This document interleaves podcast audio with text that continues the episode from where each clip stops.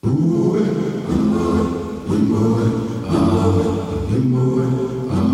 the royal baggage. My son is going on a trip. This trip is an excellent idea. 40 days of fornication. Semmi, I have something else in mind. I intend to find my bride. Where will you find such a woman? In America. But where in New York can one find a woman suitable for a king? Queens. Oh, say, can you see? I'm coming to America. America. Welcome to Now Playing's Coming to America retrospective series. Hey, escuta quem tem a Nibola. Hosted by Arnie, Oh my goodness! It is you! I cannot believe it! Stuart, I must admit, your style is far into my kingdom, but is impressive. and Jacob. The three of you. Three punches. You should change the name to the three punches. But be warned, this episode will contain detailed plot spoilers and strong language. Oh, oh, oh, oh, that's too much. Now you stepped over the line. Now. Politically incorrect. We hope you enjoy the show. Tell me, Semmi. Honestly, how do I look? I think it is time to find your queen.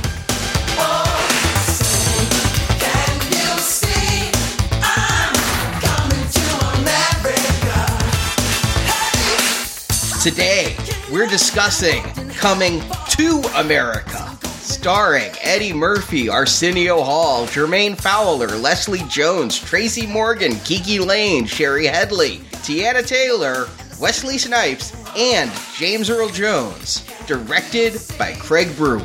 This is the now playing co host who always uses his white voice, Arnie. and Stuart. And this is the co host who is a whole slice of pumpkin pie, Jacob. So, we've reviewed another 48 hours. Now we're reviewing Coming to America, and it got me thinking Has Eddie Murphy ever succeeded in a sequel? Decided to look, he doesn't do very many sequels. That's because there's so many bombs. Is it because of all these ones in the 80s? I mean, I'm not counting Shrek, but in my opinion, the only good Shrek's the first Shrek anyway. But Beverly Hills Cop 2 is liked, but it's certainly not beloved like the first one. Another 48 Hours we've discussed at length. There's only two others I could think of. Dr. Dolittle 2, which is no Dr. Dolittle. Mm-hmm. I didn't know there's a sequel to that one. Oh, I think there's like five. They ended up handing it off to a kid veterinarian for like the, the straight to tape one.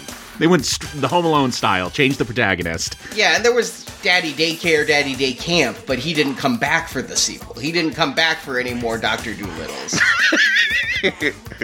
Uh, and now there's Granddaddy Daycare with Danny Trejo, so stay away, people. I got a feeling it's not good. What's remarkable about your experiment, Arnie, is as you're naming these movies, I'm realizing I didn't even see the first one. And then Nutty Professor to the Klumps is maybe I haven't seen Meet Dave or some of those, a thousand words, but of the movies I've seen, I think Nutty Professor 2 the Klumps is the worst. It is worse than Norbit. Norbit? It's worse than Norbit. It's worse than Norbit. And here's the thing I watched Nutty Professor 1 expecting to hate it and came out of that like, you know what? It was not that bad. And then I went into Nutty Professor 2.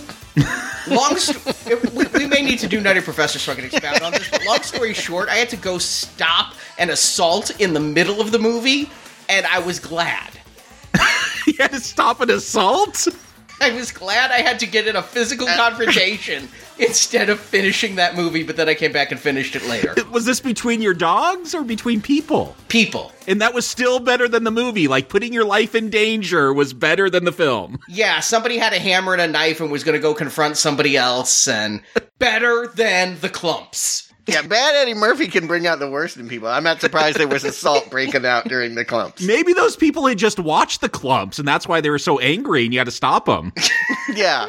I'm, I'm blaming Eddie. The decline in quality from Nutty Professor to Nutty Professor 2 is precipitous, and it brings me back. Eddie Murphy does not return to his characters very often. So here he is returning to one of his most successful, one of his most beloved. We talked last time, this movie's always on TV. This movie is a cultural touch point. I had a number of African American listeners write in and say how much this movie really spoke to them and clicked with them and that in African American households, yes, people do dance around like I, I saw someone posted that on our Facebook. I Yes, that's a cultural difference, I guess. We, in my family, we never just broke out into dance for each other. Especially like full on shoulder shaking, I'm dressed up to go to the club dancing. But yeah, it was a big movie, and now 33 years later, he is returning to Zamunda, returning to Akeem. Can I rephrase what you said a different way? He's taken the last thing that people love that has been untarnished and risking doing that. He's risking the Klumps with his last beloved classic. I mean, Trading Places, I guess, maybe it is a sequel to Trading Places. We've already discussed there's a, there's an in-universe connection to the old dudes. Somebody did post also on Facebook, and I liked this idea, is does Akeem have like an identical cousin in America in Valentine? And like, could we have that movie with Eddie playing both roles, Akeem and Valentine meeting each other? Yeah, I'd say Trading Places is still standalone despite a couple of winks from these movies. But yeah, it is a little risky, and I didn't know how I felt coming back. You guys know I love coming to America, watch it often. Did we need a sequel? I was happy that it's coming from the team that brought Dolomite is My Name. I think Dolomite is My Name is one of Eddie's best movies in a while. And so I thought if anyone could do it, let's see if Craig Brewer can do it. Yeah, they brought back the same director as Dolomite. We got, of course, Eddie Murphy back. Wesley Snipes is returning. He was great in Dolomite. Like that, the success of that, whatever, however you measure success now with Netflix, because that was a Netflix original. Is that what spawned this? Is that what got this one going? Even though this isn't Netflix, this is Amazon Prime. Well, I think he could have gotten Coming to America made anytime in the last 33 years. Like that, anytime Eddie said, I'm ready for it, there would have been a money bomb. Even after Norbit, you think they would have, a studio would have said, let's do it. This movie, absolutely, they would sequelize for any whim of Eddie. Norbit was a hit, Jacob. Yeah. No, And- it wasn't. And I can't, I haven't seen it, but I can't imagine it's his worst. There are just so many. Okay, The Adventures of Pluto Nash. Like, Yeah. would they give you Coming to America after that film? In fact, you go to Coming to America after the Adventures of Pluto Nash. Right. Yeah. You're saying that he could be ruined with some of these movies, but when you make a movie like Coming to America, the original, people will let you do that again, no matter where you are in your career. And so I think to Arnie's question, is this a sign of desperation that he's doing it? Or has there been a change in Eddie Murphy recently? A spark, a rebirth. I really like doing Dolomite. I really have my muse back. Let's go back to America as well. That's what I was hoping for. I mean, that's what I really, I, I like that Dolomite movie as well. And I really felt like I saw Eddie Murphy have that spark, you know, like what, what has been gone from his eyes. I haven't seen many of these films he's made in the last 30 years, but I, I don't think he has either. Like I just, you could sense that the joy he took as a young performer was not there when he's making Showtime and Haunted Mansion. You know, it's just not a pa- no one would be passionate about that. And so I felt passion and that, it, that passion inspired me to think the best about coming back to America. Yeah, I, he said in several interviews that there'd been a lot of talk. People had wanted him to make this, and if people think he's doing this for a payday, he's done taking payday movies. He doesn't need that.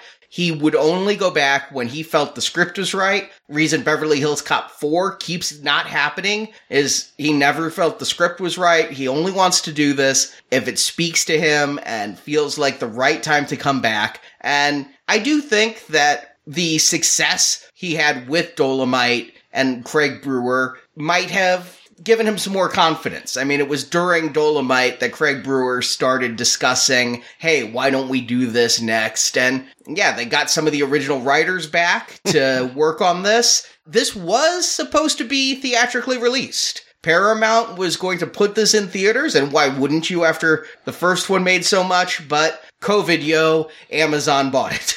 It's so weird because Paramount Plus just launched. So, but this is an Amazon movie. And I guess there was no discussion about John Landis maybe coming back. Yeah, I, I could count like on one hand Landis, Patrice, Soul Glo. Did that return? Like almost everything returns for this one.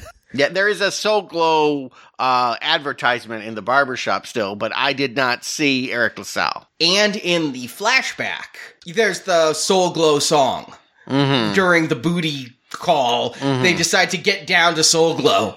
They're bringing people back for like those rapping twins are coming back for this. And I'm not talking about Salt and Pepper. Like there was some debate if those were twins. They're twins because they come back and they still look exactly the same. The ones who didn't come back, and apparently they were approached, but the excuse given was scheduling difficulties. Eric LaSalle Mm-hmm. and Samuel L. Jackson. Oh, well, Sam obviously. I, I was kind of sad to not see Sam make a return in here. I, you know, I interviewed Sam Jackson once, and one of the things he said that will always stick with me is look, I'm an African American actor, lucky enough to be working in Hollywood. If somebody meets my pay, I'm going to show up. I don't care about the quality of the movie or the role if they meet the salary, which explains Snakes on a Plane, which is what I was interviewing him about. So he, I'm sure, would have shown up. Except for scheduling difficulties. I don't know if he was too busy discussing Quicksilver on Capital One ads. Yeah, but but whatever actress played Patrice, scheduling conflicts, uh, or maybe she's just not in the acting game anymore. I don't know. They said if Eric LaSalle had come back, there would have been a Patrice subplot. Mm-hmm. But there's a lot of people in this. I mean, you heard me read the opening credits. From Saturday Night Live, they've brought Leslie Jones, Tracy Morgan, Wesley Snipes from Dolomite and Prison. I think those are the two things he's best known for in the later days. Possibly, yeah. right. You need to go back to America and you need to take us to Zamunda. You need Eddie Murphy, obviously. That sitcom on CBS clearly didn't pass for that reason alone. Did we need everybody to come back? I think it makes it feel more like a party. It gives an endorsement that if everyone thinks it's worth coming back, then this movie is going to be as good as the original. That's the promise. you have to bring back some of it. I think there are just things that are expected from the first coming to America, and perhaps it's harmed by being 30 years later in that certain things became staples. Like if you'd made this movie in 1991, then they might think, hey, what people liked is Eddie and Arsenio under a lot of makeup doing different characters. So what kind of different characters can we do here instead of the barber, instead of Randy Jackson? But 30 some years later, it became what people loved were the barbers and Randy Jackson. And so we're going to bring those characters back. We're not going to, there's one new makeup character in this movie. So I think after watching Coming to America on TBS 400 times, people wouldn't be satisfied if they didn't find out where the barbers are today. I would think they'd be dead. Yeah. where are they now? I, I expected the barbers to come back though. if they're going back to Queens, they'll st- somehow still be alive and doing their shtick. I definitely think so. I didn't watch a lot of ads for this. I didn't have a lot of expectation about what was going to happen or who was going to show up. But everything I have been hearing, like there, there's been a lot of promotion for this, a lot of people doing interviews. It did seem like everyone was back and really excited, like proud of it, like assuring you, don't worry, we're not going to screw this one up. The one I worried about was Shari Headley, who plays Lisa. We all know that Kelly McGillis isn't returning for Top Gun 2. I hadn't seen Shari Headley perhaps since coming to America. I guess I did. I saw Johnson Family Vacation, but she doesn't work a ton. I thought maybe there would be one scene of her, you know, kind of like they treat the barking dog girl in this movie. I kind of felt like that might be Lisa. But no, she's given her own little arc and does very well. I do think that they just put out an open call to anyone in the first movie. Right. The key grips. Yeah. I mean, Louie Anderson, not expecting that. He's still serving burgers at McDowell's after 33 years. I, I'm thinking he's manager of the Zamunda branch. That that's what I actually do agree. Yes, I I do think he got a promotion finally. a little add on to last week's show, though. I was watching a Today Show interview with Eddie Murphy, and he explained why Louie was in that film. I think I asked that. I'm like, why did Louie show up here? It's because Paramount said, we need one white person in this movie. Everybody is black. We need to at least have one white person. I wonder if they ever have those notes for white movies. hey, we need a black person in here. We don't have any black people. Or like the Academy Awards. Today they do. Yeah. All right, who's your African American? Who's your Hispanic? Who's your Middle Eastern? Absolutely they do. Look at the cast of The Eternals if you want to see a rainbow coalition. But not back in 1988. No. And there are plenty of movies to demonstrate just that thing. But Eddie was thinking, who's a funny white guy I know? And as I hypothesized. He'd been doing some tours. He knew Louie. He thought Louie was funny. So he called up Louie and gave Louie a job as the one white person in all of Queens. So yeah, he came back as the one white person in all of Zamunda. and I was anticipating this pretty highly. First, a new movie I actually want to see. That's always a good thing. I haven't had that since Wonder Woman 2. You know, the right now theaters closed. If it comes to streaming and feels like it could have been in theaters, I'm a happy, happy person. Unfortunately, though, I did watch the trailers. Gives everything away. The Super Bowl ad, especially, made me know immediately, hey, it's Crocodile Dundee 2. It's instead of seeing a Zamundan in Queens, we're going to take somebody from Queens and introduce them to Zamunda. I, I think the two in Coming to America represents the two minutes we'll spend in America in the film. Mm-hmm. Yeah, I was not happy about that. no, it's, we're spending all the time in Georgia. That's part of America. It's not Queens, though. Okay, well, let's not delay this. Let's find out uh, what they've come back to do. Arnie, give them the plot of Coming to America.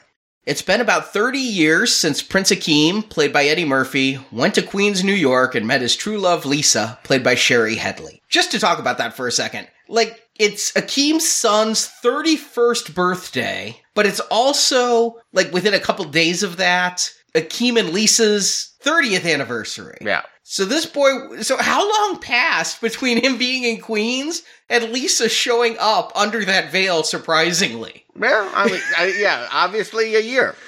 I, I didn't realize a year passed in that film. No, I thought it was like a week. Yeah.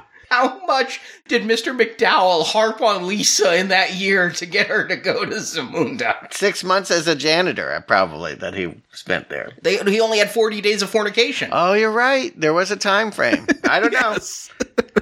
Well, when this movie starts, both actors are reprising their roles as a prince and princess who've been happily married for all that time and have raised three daughters. Eldest Meeka, played by KiKi Layne, middle child Omma, played by Eddie's daughter Bella Murphy, and youngest daughter Tinashe. But there's trouble on the horizon in Akeem's country of Zamunda. Akeem's father, again played by James Earl Jones, is dying. Akeem is not a strong leader like his father, so Zamunda may be conquered by General Izzi, ruler of Nextdoria, played by Wesley Snipes. Zamunda laws state the monarchy can only be passed to a male heir, and as Akeem has no son, it makes it easy for Izzi to conquer. But before his death, King Joffer tells Akeem that while in America 30 years ago, an ill-conceived one-night stand resulted in a child, Akeem's son. So Akeem and his loyal sycophant Semmi, again played by Arsenio Hall, go to Queens, visit all their old haunts, and eventually find Akeem's 31 year old son Lavelle, played by Jermaine Fowler. Lavelle has been struggling to find his purpose in life, so when Akeem shows up with promises of wealth and ruling a wealthy nation,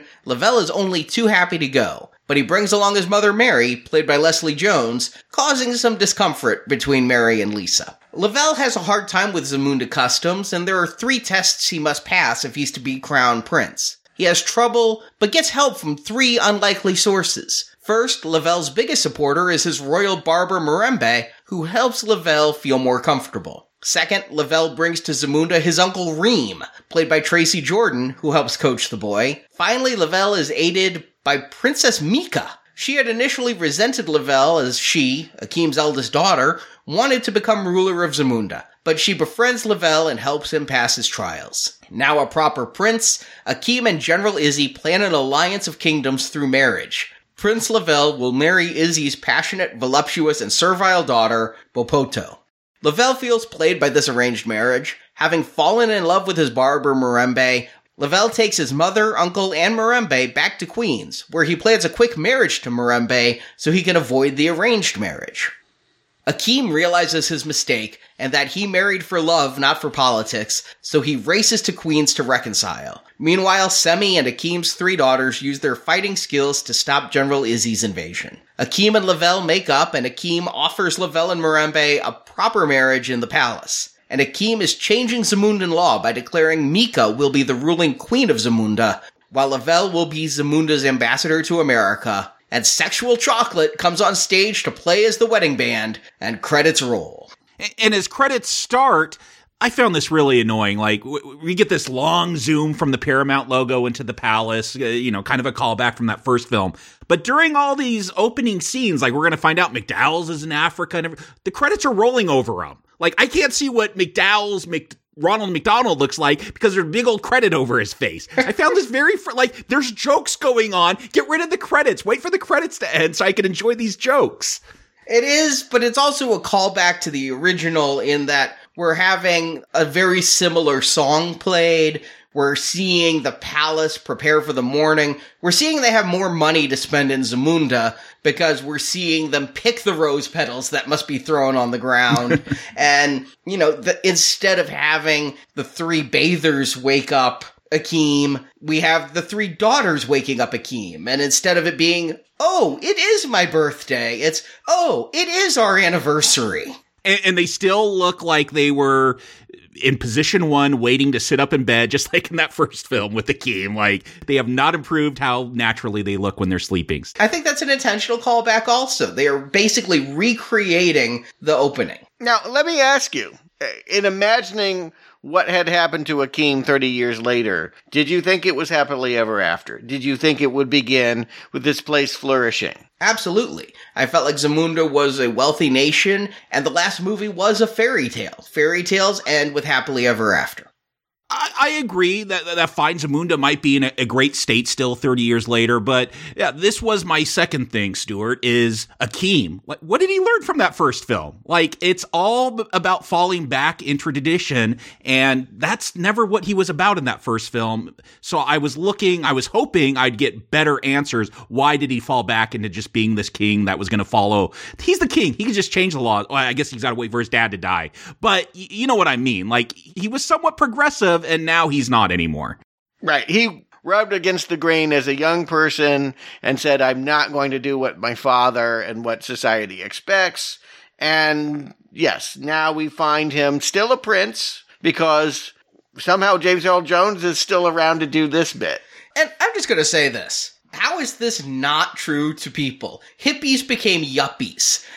Gen Xers have become the lost generation from being riot girls to being forgotten between boomers and millennials. This, to me, feels very right. I remember my. I had a teacher who said, if you're young and vote Republican, you have no heart. If you're old and vote Democrat, you have no money. I agree, Arnie. People do change, and I find that fascinating. Like, how do you go from a peace loving, free love hippie to a Trump supporter? Fascinating. So, I want to see that kind of thing. How do you go from someone that left everything, left all your money behind, your kingdom behind, to go find true love, and now you're like, eh, I kind of like this money. I kind of like this tradition. Like, we're just going to stick with it. Again, this is a comedy. I'm, I'm not looking for deep psychology here, but I do kind of want to understand the character better than they're going to let us. The one thing I would say is that uh, we get asked, what did he learn from going to America? It didn't seem like anything. He brought a little bit of Queens by putting the McDowell's franchise, by putting it in his backyard. And they have 1 million served, which is nothing compared to McDonald's, but probably a lot more than they ever did in Queens. I guess we're to see that he kept a little bit of American culture in his mind as he fell back into this tradition. And again, they're following the pacing. If you remember Akeem, we're skipping the bathing in the wipers, but Akeem then had breakfast, and here he's going to have an impossible burger, because those are a joke now. I got that. Yeah, we, we got some fake meat that you could try, and no one likes it. Although this movie is pretty woke when it comes to meat, nobody's wearing lion pelts anymore. no, they're wearing the most loosely fitting outfits they can. I mean, I'm just going to go ahead and say it. Eddie is. Oh, oh, oh! Eddie's not wearing loose clothes at one point. He's wearing a very tight black T-shirt at the beginning, and oh boy, like again, I, I'm not one to talk, but this guy's a movie star that's going on in a screen in front of millions of people. Like people change, I guess, over 30 years. Eddie is very thick. Thick in ways that are very hard to disguise, though the costumers do try to do it. And what that signals to me early and often, and never changes throughout this movie, is Eddie Murphy's not trying in this film. Eddie Murphy didn't get in shape. Eddie doesn't want to be here. This isn't even going to be Eddie Murphy's movie. Eddie is the king sitting getting fat off of the royalties and someone else will have to do the hard work because he ain't doing it. Are, are you saying Eddie is not on fleek anymore? I'm definitely saying the shock of this movie and these early scenes is I believed the hype that Eddie Murphy wanted to make this sequel, and it's not true. Maybe he just came off the set of Dolomite because he still got that Dolomite body. I think he did want to make this. Again, he's done a lot of promotion. He hasn't done promotion for movies in a long time. He seemed really excited about this. And In the ads, yes, when I saw him give interviews, I believed it too, Arnie. Then you look at this movie, fat and like barely going to be in the film. Like, uh uh He did not care. he's a co-star, I agree. And it's not unwise to pass this story to a new generation.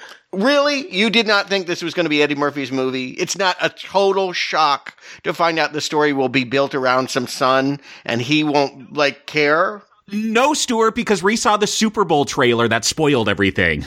exactly. Okay, you guys knew things I did not going into this. I am stunned that they hand this off to a nobody next generation. No, I absolutely knew that was going to be the story. I knew they discussed in the trailer that the oldest daughter wanted to be queen and was upset she can't because it can only be a boy. And this guy from Queens is going to come over. I'm like, I know how this is going to end. He's going to be a prince. They're going to let the girl be a queen, and we're going to be focusing on a new generation of romance. So the fact that we spend this opening with Eddie makes me happy, and I laugh out loud several times. I did laugh out loud at the very obvious, blatant Pepsi ad that's in this. McDowell's has Pepsi, and they have Meg McMuffins. We have Egg McStuffins. Egg McStuffin sounds good. Like I'm imagining, like you, you know, some s- enclosed stuffed biscuit. They're McFlurbies later on. I, I, I want the toppings throughout the ice cream, not just on the bottom. So McDowell's, you're 50-50 with me. No, no, McDowell's is better because the McFlurby machine actually fucking works. Only the one in Zamunda, though. You got to go all the way there to get a McFlurby. But then, honestly, my favorite character comes on screen. He stole Dolomite, and here Wesley Snipes as General Izzi is going to steal Coming to America. No, he's going to try to steal Coming to America, but he's also going to find out it has nothing to do with Eddie Murphy. Like that, again, the stunner is the, the trailer I saw, and now I'm wondering what I saw, told me that Eddie's going to get into some kind of African conflict with another nation run by Wesley Snipes. And that, that the war between them would be the comedy. And that, wow, how great it would be to see these two face off. Yes, he struts in here and I am ready to bow. Wesley is awesome. Like he has, he has the only time that I laughed out loud in this movie. He has a bit where he's reading the child stories like the bear and the bunny and like, now go play with your grenades. I'm like, I love this guy that it is not his movie, that he is not the force of, that is Eddie Murphy will be pushing back on, that it's not these two sparring with each other is of great disappointment. Every time Snipes comes dancing into a scene, Which I love. I'm like, where's our five minute dance scene like that first coming to America? Like, I want, stop cut. Like, I complain about that one being too long, but every time Snipe shows up, I want more dance scenes. I want them to go longer. The fact that Wesley dances into the scene They train with Dance Dance Revolution games. We see that in Nick Story. and shake weights. Yeah. Yes. I think that means that they're what, 20 years behind because they're an impoverished nation? Yeah, shake weights is a dated joke. Yeah. Yeah. They have our cast offs, the old Dance Dance Revolution machines. They're just getting flat screen TVs. Yeah, I do. I definitely think that was a, a like undercurrent there. As Nextdoria has has had to live off the hand me downs of this rich African nation, and that's why they're ready to go to war. And again, how rich! And that we've just had the Black Panther movie. We could spend all of it, all of it right here. What a great idea that goes completely squandered. But then we get James Earl Jones, and I found this out in some research. It's kind of a sad thing. James Earl Jones, due to his age, was not able to come to the set. He never was on set with Eddie or Arsenio or any of them. They green screened in All of this. a, a coffin with him standing in it. Yes, you and I knowing this before I watched it. Pay attention. There's not a lot of two shots. Oh, I did notice that. Yeah, I can believe that. I guess I wondered why you would do that. You do this because he was in the first one, and if he's still alive to do a cameo, you keep him alive. But I think it's strange that Akeem has still remained a prince and is not in some ways, like by this point, 33 years later, being like, Dad, why can't I have the throne? You know, like that would be attention, I would think. Don't that- you think Prince Charles feels that way? Exactly. The queen will not die. Yes, I'll never get the throne. Oh, she won't die till he's dead. I'm, I'm convinced of that. Like she's holding on to life to outlive him. yeah, yeah. So I feel like again, you could play with that if you're bringing back James Earl Jones. Otherwise, just don't have him alive. I don't know what you get out of having this moment where, yeah, he's clearly incapacitated, unable to get out of bed, and they're like, "Let's have a funeral while I'm still alive." Well, what you get is people love to watch James Earl Jones be a dying father. It happened in Star Wars. It happened in Lion King oh, Okay. twice. Okay, so I've like you could have had his cameo be just the voice of CNN because that's the joke is that when you watch CNN, he is the one doing that voiceover. Yeah, so this is ZNN. I did laugh at that. But no, here we're seeing Akeem's rise to the throne. It took longer than expected, but he is dying. But somehow this Arsenio Hall witch doctor had a vision that Akeem has spawned a son during his time in America. But, yeah, but, this is a new character, right, Baba? Yes. All right, I didn't remember a witch doctor from before. but let's be clear. What they're telling us is that with Akeem only having daughters, he has failed this nation. With all the prosperity that they have is about to be wiped out because without a man to sit on the throne, which again, it will be Akeem, but because he's weak, because he's perceived to unable to sire males, he uh, is going to be a target for Izzi. And so I did laugh at the you're going to be assassinated within a week, a month at the outside. I mean, and because there's no male heir, then there's no one to rule Zamunda, and Izzi can just wander in. Shouldn't we see some of that? Like, wouldn't it have been better to begin with assassination attempt and Yes. uh, like give Wesley more to do there? Yes. Like, oof. Wesley's my favorite part of this movie. Giving Wesley more to do, thumbs up. They talk like Wesley is going to assassinate him, but you never see a scene between Eddie and Wesley where they're at odds. There's a brief moment when, during his first strutting in, Wesley said, I've come for blood, and all of his troops point mm-hmm. guns, and then he goes, Not blood is in killing, blood is in marriage. I have my son to marry your daughter, and then there will be a male to rule both our nations. But we've met Meeka, and we know that she is very smart, she is a good fighter with those sticks. So when Izzi's son comes walking in looking like a wannabe hip hopper, that union will not work.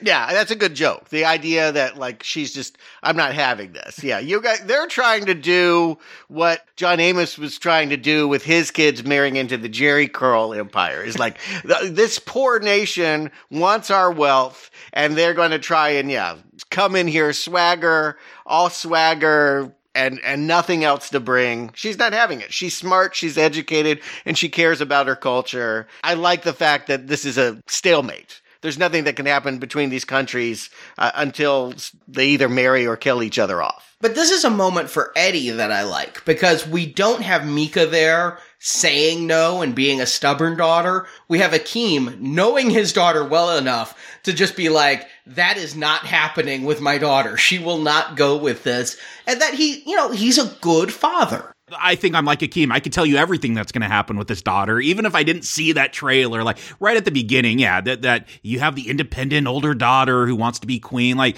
we all know where this is going, so I'm kind of just bored.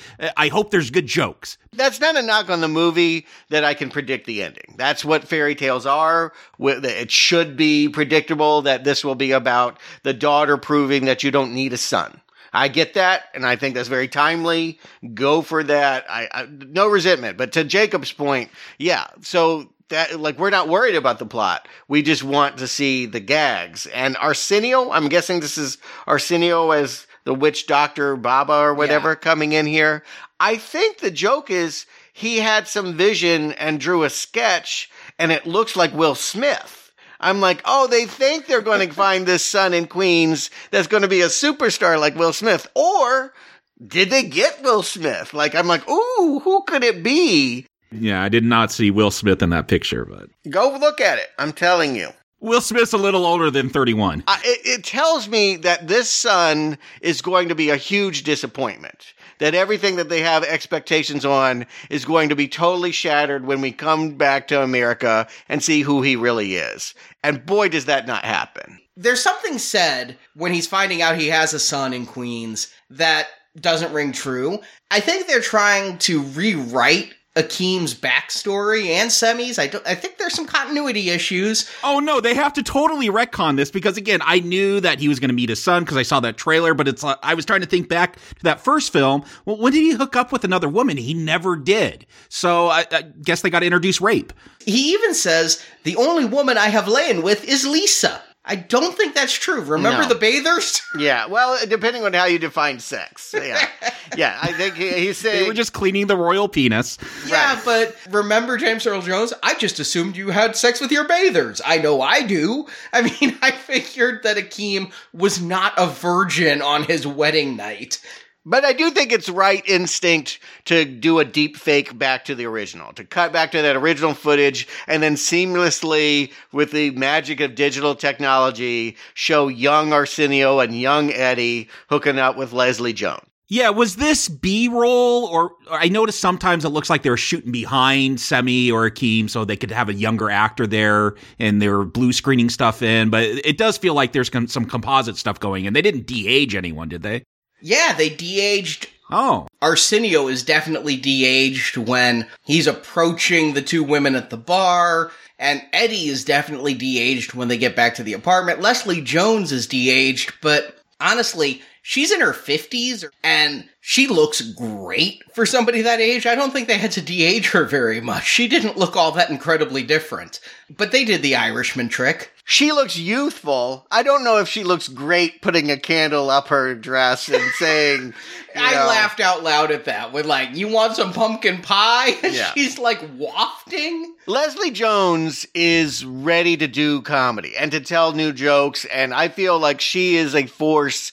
She comes into this movie bringing their crude laughs, their Klump laughs, but I definitely feel like she is trying to bring something to this party. If this was the Klumps, Eddie would be in drag as Leslie Jones wafting up the dress. Yep. The most fun I have is with Leslie Jones and Tracy Morgan. I don't think they were given a script. If they were, I don't think they read it. I think they're just coming up with jokes on their own, improvising the whole time.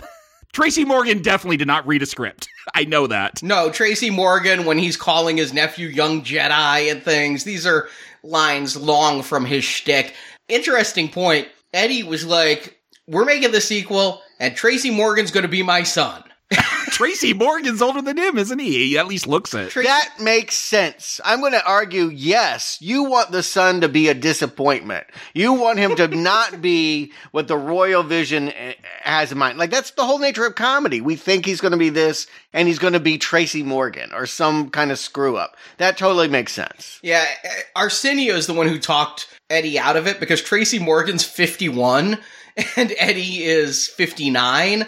And so the joke Arsenio said is, I kept telling Eddie, in part three, we can get Morgan Freeman to be your son. So, is the problem that nowadays we don't have black male comedic superstars under 30?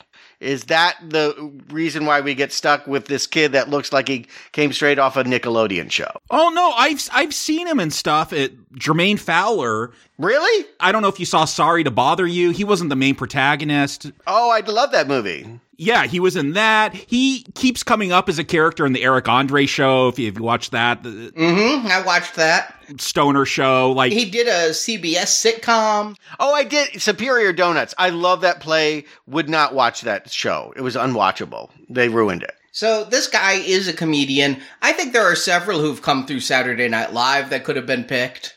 Yeah, I'll say this with Fowler is I, I really liked him in this. I'm like, oh, I wish I could see him in more stuff where like where he's the main star. I don't think he's a young Eddie Murphy. If you're looking for that kind of comedic talent, no, but he does have a charisma. Like I like this film could have been worse uh, for having to feature this role so much if like they got another actor that wasn't as charismatic as this one like he kept my interest at least All right, here's the one thing I'll say about Jermaine Fowler, and this may be damning. I kept thinking of Tommy Davidson in the Coming to America sitcom and thinking Tommy Davidson did an Eddie Murphy's brother much better than Jermaine Fowler is Eddie Murphy's son. Yeah, he never feels like Akeem's son or coming from Eddie Murphy. Which is like the death knell of this movie. I've been getting through Act One going, eh, this is not really that great, but let's get to America. Let's see what the sun is. You mean Salt and Pepa and En Vogue coming out with Morgan Freeman narrating the funeral didn't do it for you?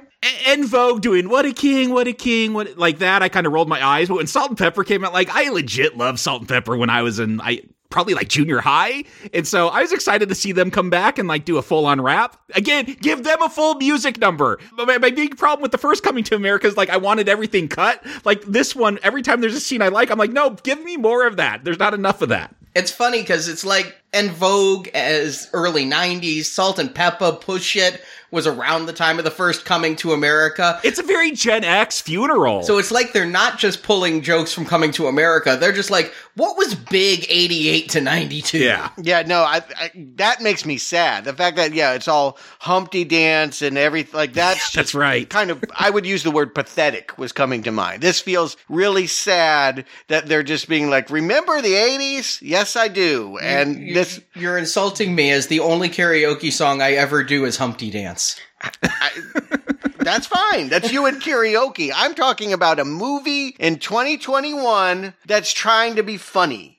And to say, remember the jokes we told 30 years ago is a terrible way to start the comedy. And I did not love the idea that all of a sudden, instead of having a political war with a Idi Amin wannabe, they're going to say we need uh, uh, to go back to America and get Eddie's son.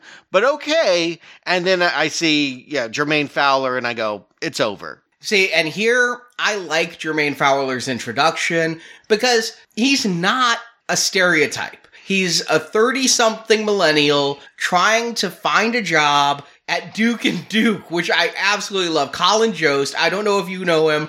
He's on SNL. SNL. He is perfectly cast because this guy was born rich in New York, went to Harvard, ended up a comedian on SNL, working with Michael Che, twice a season, Michael Che writes jokes for Colin to say that are borderline racist.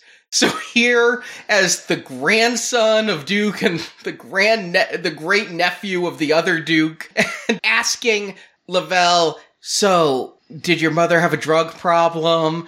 Was the father absent?" Just going to all the stereotypes, and then Lavelle throwing it back like. Your father never bought a building to get you into college and never had to sneak you into rehab for cocaine. It was Oxy. The really, really, really good scene. I like the Duke and Duke callback, and it makes me think we could have trading places too with Colin Jost as a Duke. I mean, going back to Trading Places, is it wrong that I wanted the son to be a little more Valentine from Trading Places? I wanted him to be much more of a huckster. Like I thought that would have been funny, and you know the My Fair Lady thing. You got you got to refine this street guy out there, but no, it's like he seems pretty capable. He's just had some real life complications. Like his his mom got laid off, so he had to drop out of college to help with the bills. Like just real life stuff happened. Like I don't think they really developed this character enough for a comedy. Usually, comedy lies in the extremes, and and he's not in an extreme there. That is an excellent way of framing the problem. We need him to be something.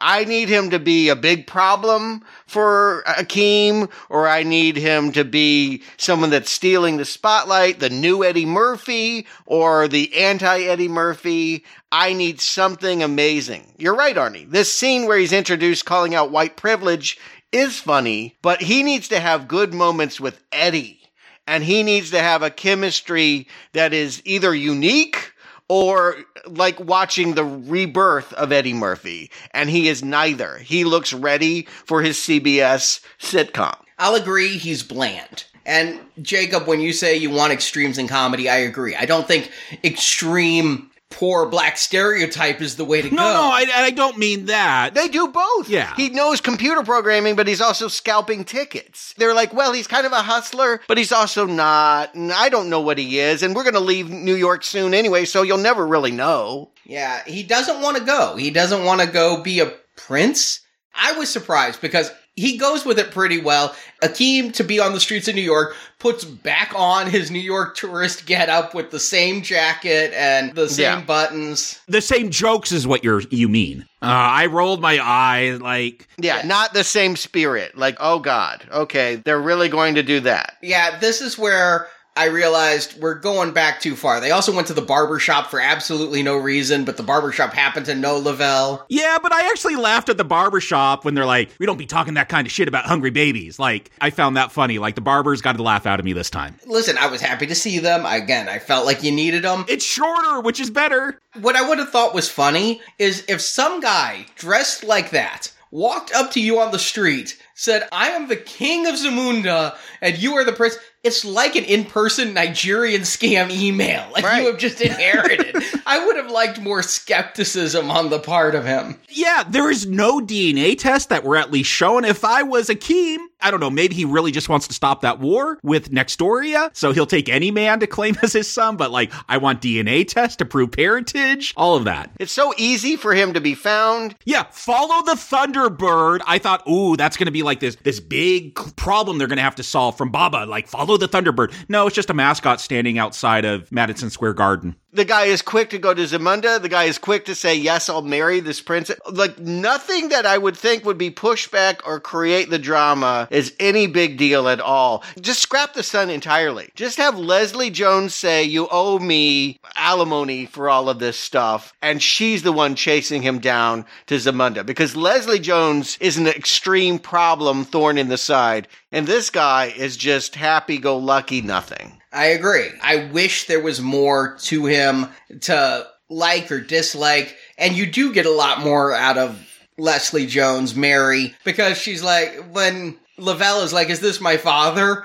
I like it when Mary's like, He could be. Y'all know I was a hoe. yeah, she's fun. I mean, you know, like sometimes the jokes are obvious, but they don't have to be great jokes. She's just funny in and of itself. Her presence and what she brings, how she's going to create tension with Queen Lisa and all of that. She's a good problem to drag back to Zamunda. He, you're right, bland is the word. I'm not trying to say the actor is without his own charm, but he does not fit into this movie and he has not created a character that is interesting to watch play off Eddie Murphy. I do agree with you, Stuart. With this feels almost like I didn't watch that TV pilot, but this is how I'm imagining Yes. it. Like we're getting ready to pass it off, and this is just going to be a TV thing, and this is our new Eddie Murphy. I do feel that vibe throughout the film. The thing is, I have one problem with Lavelle.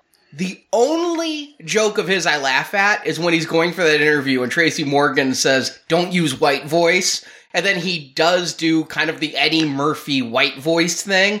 Only time I laugh. And this is a comedy. That's the thing is uh, coming to America, I love because I laugh.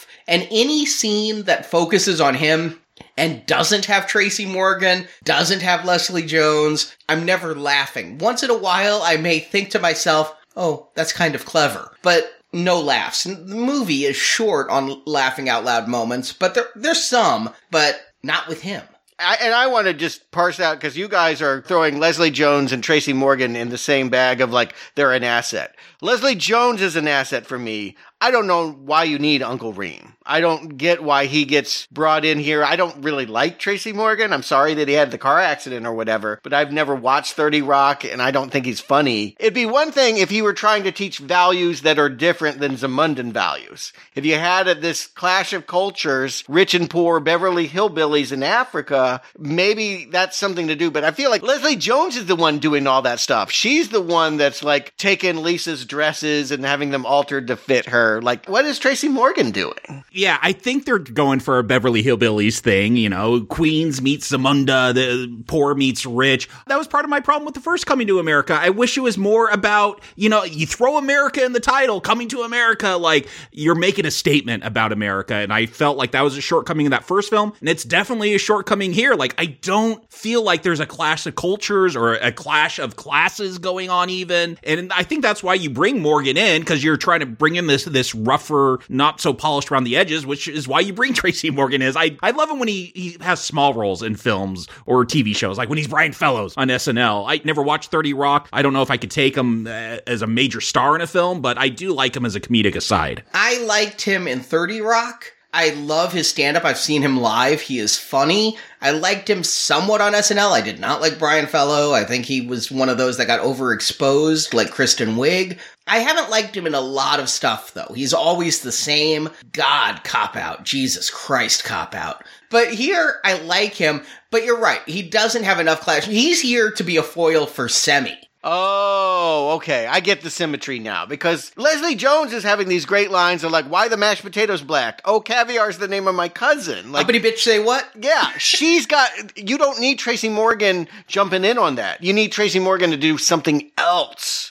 She's got that part down. But what's odd is Uncle Reem doesn't come on the first trip. It's when Lavelle isn't feeling comfortable in his role and his barber, who you know where this is going the moment she has the cleavage out, right? Yes. I, you know where it's going, but you can't believe you're already there. the shock is like, wait, what? He's already having doubts? I thought he just showed up and like got bathed by the royal bathers. Like all of a sudden he doesn't want this and can't live up to his father's ideals. They've had no scene together. Well, no, he has the prince trials. He's been told that he has to do these trials, and that's where the doubt comes in. Yeah, but they're not scenes with Eddie Murphy. They're like Eddie Murphy hands him some scissors and walks away. And this actor has to be like, okay, I guess I'm carrying this moment now. Let me go talk to my barber. Did you want Akeem and Lavelle getting bathed together by like the royal bathers? I like the Leslie Jones getting bathed turnaround joke. Yeah, but here's the thing. I didn't realize this until afterwards because at one towards the end, Eddie Murphy's going to say you MFers, and I'm not editing myself. He says MFers, and during this scene with Mary, Leslie Jones's character, they say your royal privates are clean, no royal pussy, like we had a royal penis. Like this is not R rated, and usually that kind of just brushes by me, like if it's not R rated or not. But like this one, it really stands out. I think with some of the jokes that it's just not as edgy. It kills me. It kills me that the man who taught me to say motherfucker is now saying say. MFers. and I just gotta think that like he was ad libbing the line and said motherfucker, and then the director's like, Eddie, we're PG 13 now, and he had to say MFer. Yeah, we, we don't get topless bathers like we did before. Like Coming to America, the first one, I, I got to keep saying that because they got the same name when you just talk them out loud. But that first film, there was an edge to it at least. Like it had some naughty jokes in there. That's why I wanted to see it so bad as a kid. This just it feels very tame. And again, TV. Like we can't have edgy jokes anymore. Yeah, I, I did not know that this was PG 13, but I did sense that it pulled punches. And that, I guess what is the thinking? Now that Eddie Murphy is known more for his Disney work, that we just can't have him go back and be that R rated comedian again? Studios don't want R rated movies. They want to be able to bring in 13 year olds, 14 year olds. But guess what? But this is streaming. It doesn't matter. Well, it wasn't supposed to be. But when I was 13, one of the big draws for this movie for me was seeing the bather's titties. So, you know, I just think that they've made a mistake, but there's so many movies, so many movies where the studios say no R. And I think that's probably the case here. They spent 60 million on this. Paramount probably thought going R-rated comedy only. You know, Dolomite is a good movie, but Craig Brewer does not have the cachet of a Judd Apatow who can force an R-rated comedy down a studio's throat. Yeah, uh, but to the detriment of the movie. Uh, You're complaining that the language is not as foul, the jokes aren't as shocking. I do sense that. I do feel like in the middle of this movie, uh, we we need some spice. I mean, the middle of this movie is about giving a lion a haircut, A shave, really. trim his mustache. Yes, the the but more to the point, it's about Lavelle supposedly coming into his own as having confidence and being able to do something. And this romance that they get going with the royal barber Mirembe is unearned. You just didn't spend the time you needed to do. They, No, they just fall in love. yeah, it's so frustrating that they just throw them in here. This movie's almost two hours long. You could definitely have given them the moment they needed to be as cute as Lisa and Akeem were in the first one. As what I was screaming for more in that original is like, we need even more romance and make cute. Like, these people have even less. Imagine if it was reversed, because we do have now queens coming to Zamunda. Imagine if it was Mirembe saying, you know, when you think of hair trimmings, think of Mirembe, you know, something like that, where she's attracted to him. The problem I have here in the middle is that it's almost like Lavelle has too much support. It's supposed to be the Beverly Hillbillies. You'd think there should be some resentment. I wish Oha was in this more. I would think Oha, he gets a good song again, but I would think Oha as King Jaffe Joffer's aide would be more bound to tradition. But for Lavelle, we've got the barber who's supporting him and saying, you know what, be yourself. Let's cut off this rat tail prince braid. Don't follow traditions. Don't be a prince of Zamunda, be a prince of Queens. Even though literally a minute before he's looking like Chadwick Boseman with the haircut and loving it and enjoying all of the, the spoils and riches, like suddenly he's dissatisfied with it. And it's all because of a lion whisker, right? Well, all three tests. He can't memorize the name of the kings. He can't get the kingly walk. But when she says be the prince from Queens is when he brings in his consigliere of Uncle Reem. Yeah, who helps him memorize his genealogy somehow. Like, if you're going to be a Prince of Queens, all of a sudden you can remember all your parentage. But then the one with whom there was the most strife, and by the most I mean very little, is Princess Meeka, who was upset because now there is a crown prince. He's the eldest son. I mean, no matter what monarchy you're in, the eldest becomes the ruler. So not only does she not want tradition to change, but even if tradition changed, she'd still just be a princess. But even she comes around to Lavelle and is like, all right, I'm going to help you get these whiskers. We're going to build this shark cage for the lion and This whole thing is mystifying to me. Like, first of all, we're to believe that Akeem did this. There's no way that Akeem did this in the past. Like, show us the flashback. How would he have done this? I couldn't even imagine. I know that you're having a problem with Akeem cutting the whiskers, and that's because of how Eddie Murphy is playing Akeem here and how we're being told Akeem is weak. But let's not forget, in the first movie, Akeem was brave. He went up and told Sam Jackson, who had a shotgun, that he would thrash him. I believe that young Prince Akeem would walk up to a lion. I don't believe that this Prince Akeem ever walked up to a lion. I did love that Babar came back. I mean, if you're bringing everybody back, little baby Babar is now a big CGI elephant. Yeah, the, Georgia's got lots of CGI, wildebeest and elephants running all over it. Not bad CGI though. Spent sixty million. Like I, I never saw the Lion King CGI version, but like I rewound it a couple times to just verify that it was CGI. I thought it looked pretty good. I mean, my complaint is not with the CGI. My complaint is that, okay, so you're making it all about this test of bravery and all of this life, this kid has been undervalued and, and people like the, the guy at the Duke and Duke have overlooked him. He's going to bring his ticket scalping skills into like turning the bamboo into Friskies coated. He's like, this is the bait and switch from sales. And like, we never got to see him do sales, except I guess try to scalp a ticket. Yes. Uh, technically, I guess that's sales, but How is putting Friskies on bars like ticket selling? I don't get it.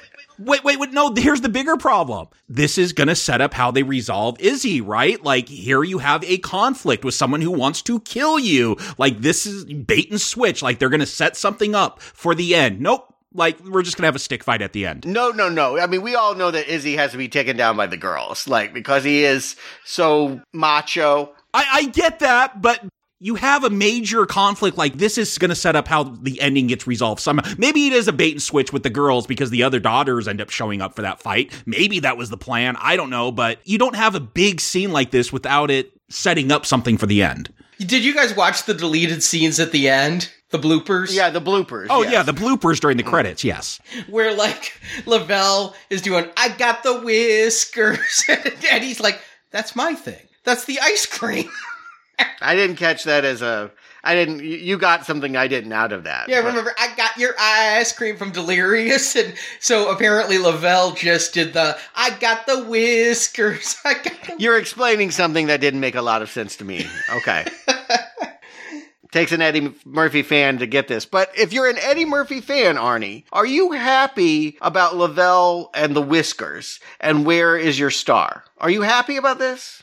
I'm not unhappy with the amount of Eddie Murphy participation. Okay. I think he is back in the character. I feel like they've rewritten the character a lot, but I feel like he is Akeem and I feel like Shari Headley is Lisa. I like when the few scenes we get with John Amos as Mr. McDowell. I mean, I'm feeling they're back, but I came in knowing, all right, this, this is what hit me after I watched it. This is The Force Awakens, right? This is Zamunda Awakens, where you've got the old people here to add some continuity, but we're really focusing on Rey and Finn and Poe. I've got similar notes. I would agree. See, and and that baffles me because I can't imagine a Coming to America 3 where Eddie Murphy's not in it. Can you imagine if it's all about Meeka and Lavelle running the kingdom? I Oh mean, no, no, no, no, no. I could if this was super funny, specifically those characters, and I'm like, yeah, I don't need Eddie Murphy. These guys are just making me laugh out loud throughout the film without him. Right.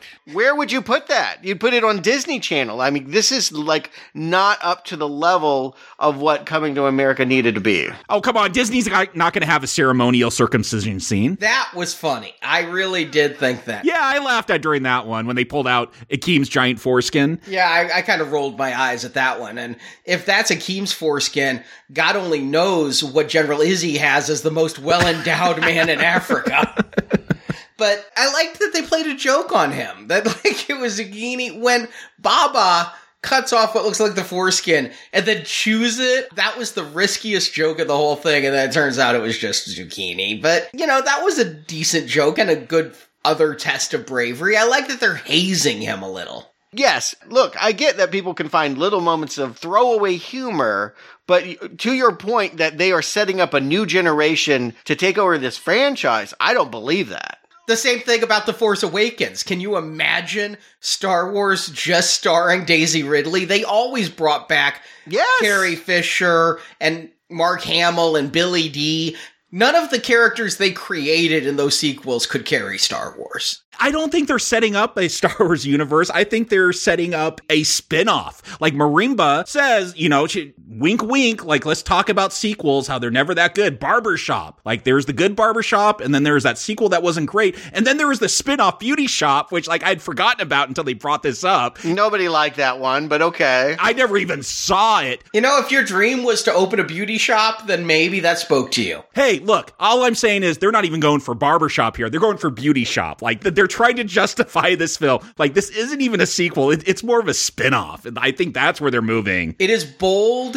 in an unnecessary sequel to an old movie to call out unnecessary sequels to old movies as a Hollywood cliche. If you were great, you pull it off. If you're mediocre to bad, then you're just calling the audience's attention to this isn't as good as the original. And no, no, matter where my arrow goes, let's be very clear. This doesn't hold a candle to the original.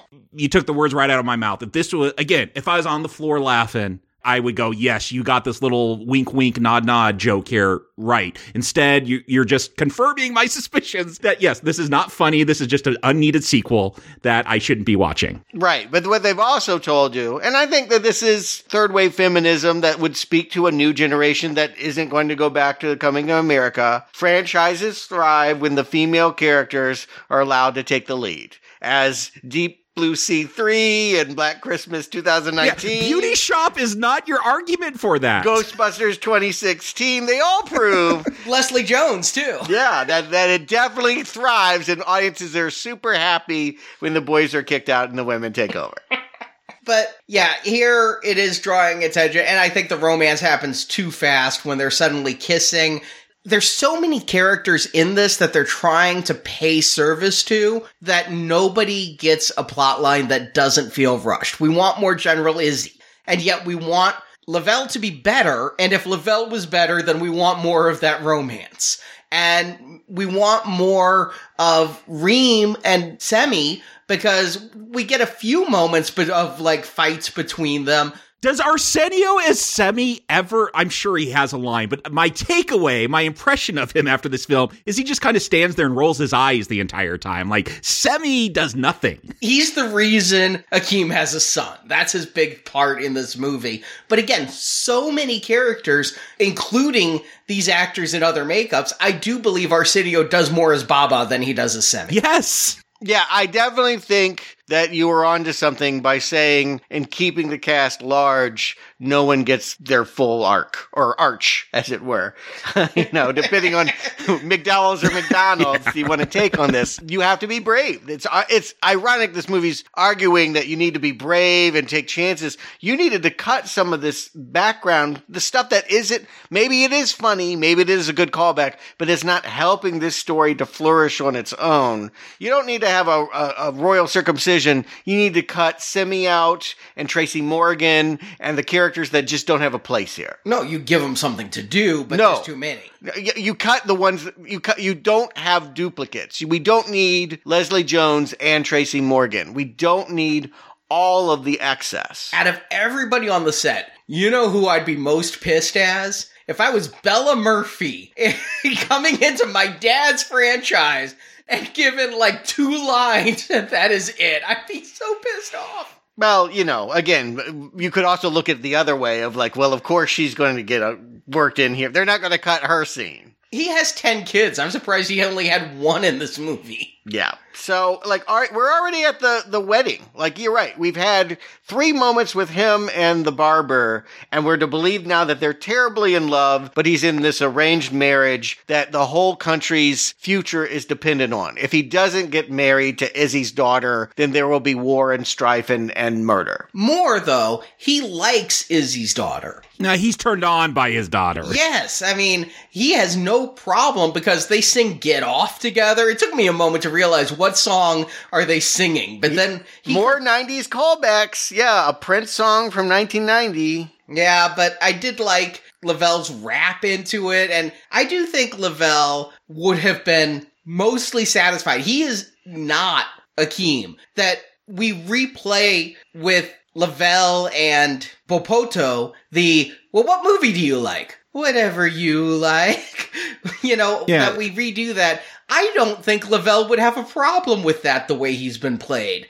But no, he is attracted to the barber who has dreams of owning a shop and has her own taste in movies. I thought there would be a joke because we see that Imani, because he said bark like a dog and hop on one foot, he never told her to stop, so she is still barking like a dog and hopping on one foot. Does she still think she has a chance of marrying him? Is that why she's still doing this? But at one point, Lavelle tells to Bopoto, stay here. Don't leave this spot. I thought like it would be a callback after the credits. We'd go back and she is still standing there, but we don't even get that joke.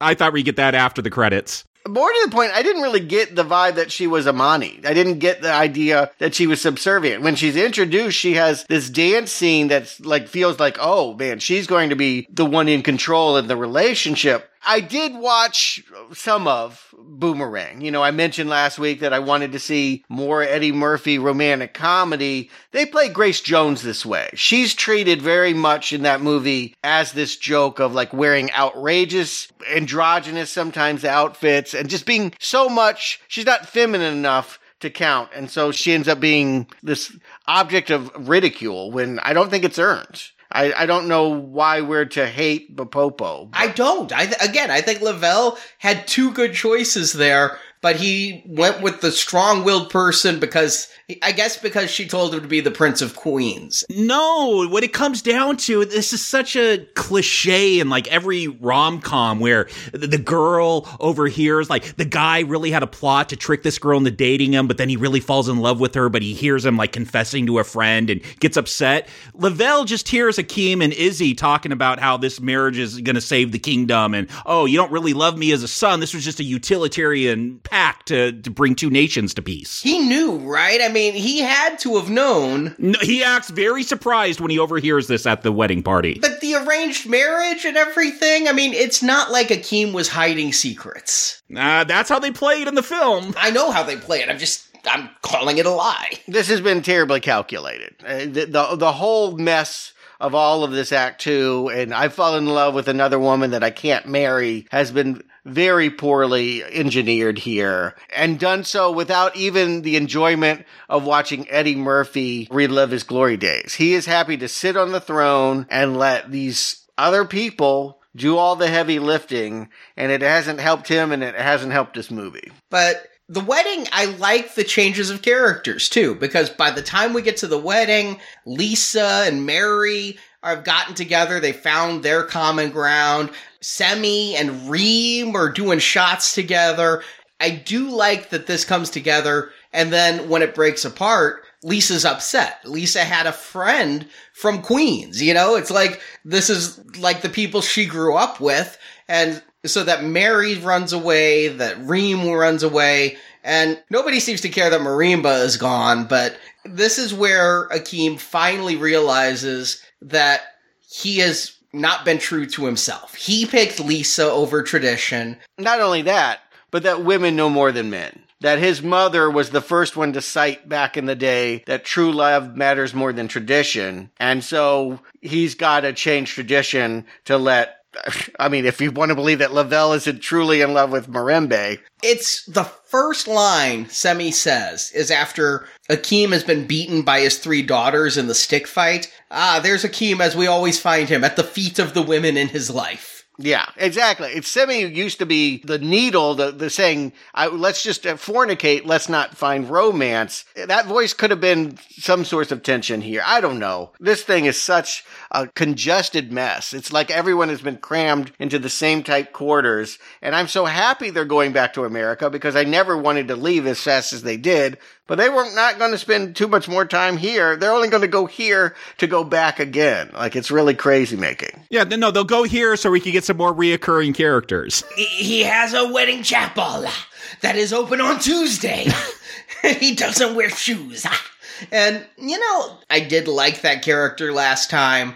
Here, that you bring him back again. It is funny that he has a quickie wedding chapel that has bingo numbers on the wall, but Yes, I didn't understand fully why they had to rush this marriage. I wrote in the plot summary it's so that they couldn't force Lavelle to marry somebody else, but it just seems eh, really, really strange that, like, we just got to Queens yesterday. We have to find someplace open today to get married. Yeah, th- none of that makes any sense. Yeah, the only part I like when we go back to America this second time in the film, maybe that's why it's to America because we go back there twice. But we, you know, we get a call back where Akeem does try to hail a taxi, and this time I'm like, there would be no taxi. Come on, be- I guess in New York there would be, but I do like they call out, oh, you you can't just halt me. You got to download the app and schedule a lift pickup. I wish that they'd brought back Body by Jake and he was now a lift driver, but instead they got this guy who has this very distinctive mustache. We're going to be talking about him again with WandaVision. I'm like, this guy's just popping up all over with his stash. I thought Body by Jake died. Maybe not. Well, then that's why they didn't get him back. Body by Jake is still alive. Oh, see, there I go. I just looked it up. You know who else thought I thought died? And I, I when I saw him, I'm like, look at that deep fake. That is so good, John Amos. I swore up and di- down he died a decade ago from a heart attack. So when he has that moment to inspire Akeem to go to America, you know, he's back in the restaurant mopping or whatever. I'm like, look at what they can do with CGI. That is amazing. he's still alive. That's much better than the Tarkin they did in Rogue One. Yeah. I thought John Amos died because his character died on Good Times. I think I'm confusing it. I actually think, did he die of a heart attack on Good Times? Yes. Times? That is what happened. Is I believed he was his character. And so did Marjorie. Marjorie thought he died of a heart attack. I'm like, you're thinking of Good Times. Okay, so I'm very confused here as, as we scramble towards this ending. And there, again, you just need one character to offer inspiration, but because this cast is so stacked, it's like it takes five people for Akeem to realize what he needs to do and storm into the crack house of God and tell them. That I laughed out loud at Craig. Yeah, I was like, it's a, that's a funny line, but again, what is he telling them? I think he should be telling them, live in Queens if you want to live in Queens, but for some reason they're all coming back to Zamunda. Well, wouldn't you for a royal wedding versus the crack house of God? I mean, I don't get the impression he's staying in Zamunda. I got the impression he came for a hell of a wedding party. Okay, maybe. I have no idea what Lavelle is doing, and I'm not sure he does either. And they never changed the Mundan law. I mean, one of the big things, one of the big reasons Mirembe wants to go to the States is because it is against the Mundan law for a woman to own a business and she wants a beauty shop. Well, I would have liked to have seen Akeem go, not only am I changing the law of secession, but Mirembe, here's your beauty shop. I'm gonna give you the startup capital you need to do it here in Zamunda because Mirembe does seem like a proud Zamundan. She says that to Lavelle, is that she loves her country. And so that would have closed a loop there at least to let me know she was getting her own business and that Zamunda was entering the 21st century with equality and McDowell. I think the big problem for that, Arnie, is that sure, there's like super cuts, but is there a big hairstyling chain like McDonald's they can make a joke off of her starting over there? Like, I, I feel like that's where the joke is. And again, super cuts, I don't know what a funny pun on that is. I can't remember the name of the place, but there was a place that was like a Hooters for men's haircuts. Sports clips. I think that's what she would have started based upon the outfit she was wearing while cutting Lavelle's hair. I think that's just how you have to dress if you're a female and work for the king. But here's the problem, Arnie. As you already said, like we've got too many characters. We could close that loop with Mirembe, but they've also got Meeka. And Meeka's the one that we should care about because she is the proud Zamundan who will never get to lead. And she gets, I'm sorry, I, Wesley Snipes might get the best jokes, might be the most fun to watch in this, but he's in the worst scene when they have to have this very poorly choreographed fight scene with sticks between Meeka and then the other kids jump in and Semmi jumps in. how long do you think Arsenio trained? Maybe 10, 20 minutes? That far? I figured they just pasted his face on a stunt double. Yeah, I was just going to say they put CGI'd his face on a stunt person. It certainly wasn't Eddie who got flipped by his daughter earlier, unless that flip, oh, he lost 50 pounds. He lands, oh, it's back. I mean, Nutty Professor, maybe there was some flubber involved too, but. I'm sorry, and I don't, I don't feel this way because I don't like Arsenio Hall. Cut Semmi. Something bad happened to Semmi. Bar- Barbar stomped on him or something, but don't have him in this movie because to have him in this movie treated in this way is disrespectful. He does nothing in this. Yeah. And plus, weren't we to think at the end of Coming to America, since Patrice got Eric LaSalle, we saw Semmi with Imani. And Imani was not barking and hopping at the wedding of Akeem. So Yeah. continuity's a problem for me here. And it would be even if we hadn't watched Coming to America just last week, because I know that movie so goddamn well that every time there's a continuity flaw, it's making me scratch my legs until they bleed. Continuity, particularly in something like a comedy where, you know, you just throw bits at the wall and whether they make sense or not has never been the question. I'm just shocked that I knew I knew it was coming that girl power would rule the day and Zamunda would be saving from its chauvinism, but I can't believe this is the fight. I can't believe that what I just saw with the kids and the sticks, that was it. I kept waiting for them to come back and then have the fight and to realize that it's never coming. Where are the kids with the grenades? Yeah. yeah, we know Izzi runs an army. Like, is this how military coups work? Just a general walks in if he fights you in hand to hand combat and wins? Like, he gets the country? Like, what is this coup attempt? Is it? Uh, let me just hypothesize something here. It's really hard to make a joke with people being machine gunned down.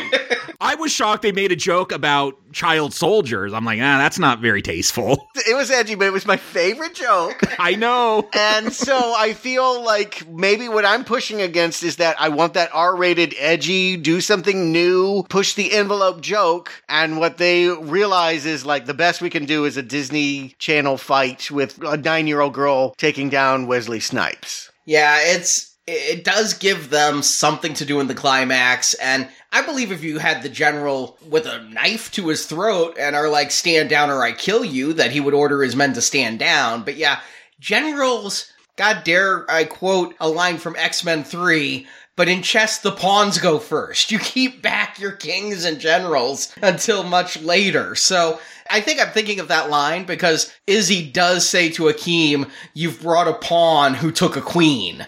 So you might also be thinking of X Men 3 because that's another movie where there's too many goddamn characters and you needed to cut half of them.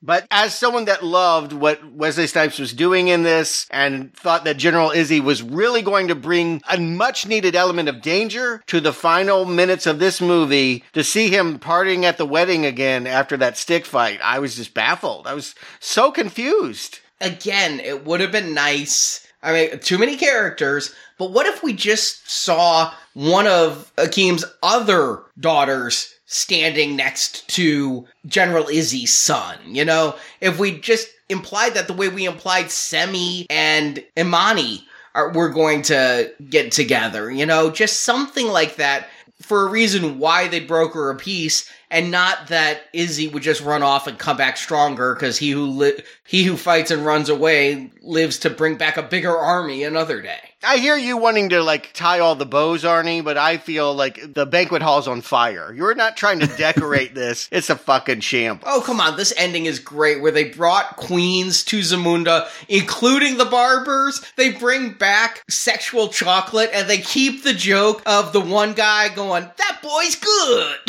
I mean, this would have been a great SNL skit as a callback to Coming to America. Like, here we are 30 years later, and we're at this wedding, and haha. I get why they're doing it with this end wedding scene and sexual chocolates back. We're getting a full musical. note. Like, this is stuff, I guess people who love Coming to America love this. It's a little much to bring back sexual chocolate, but I do like We Are Family. I got sexual chocolate with me.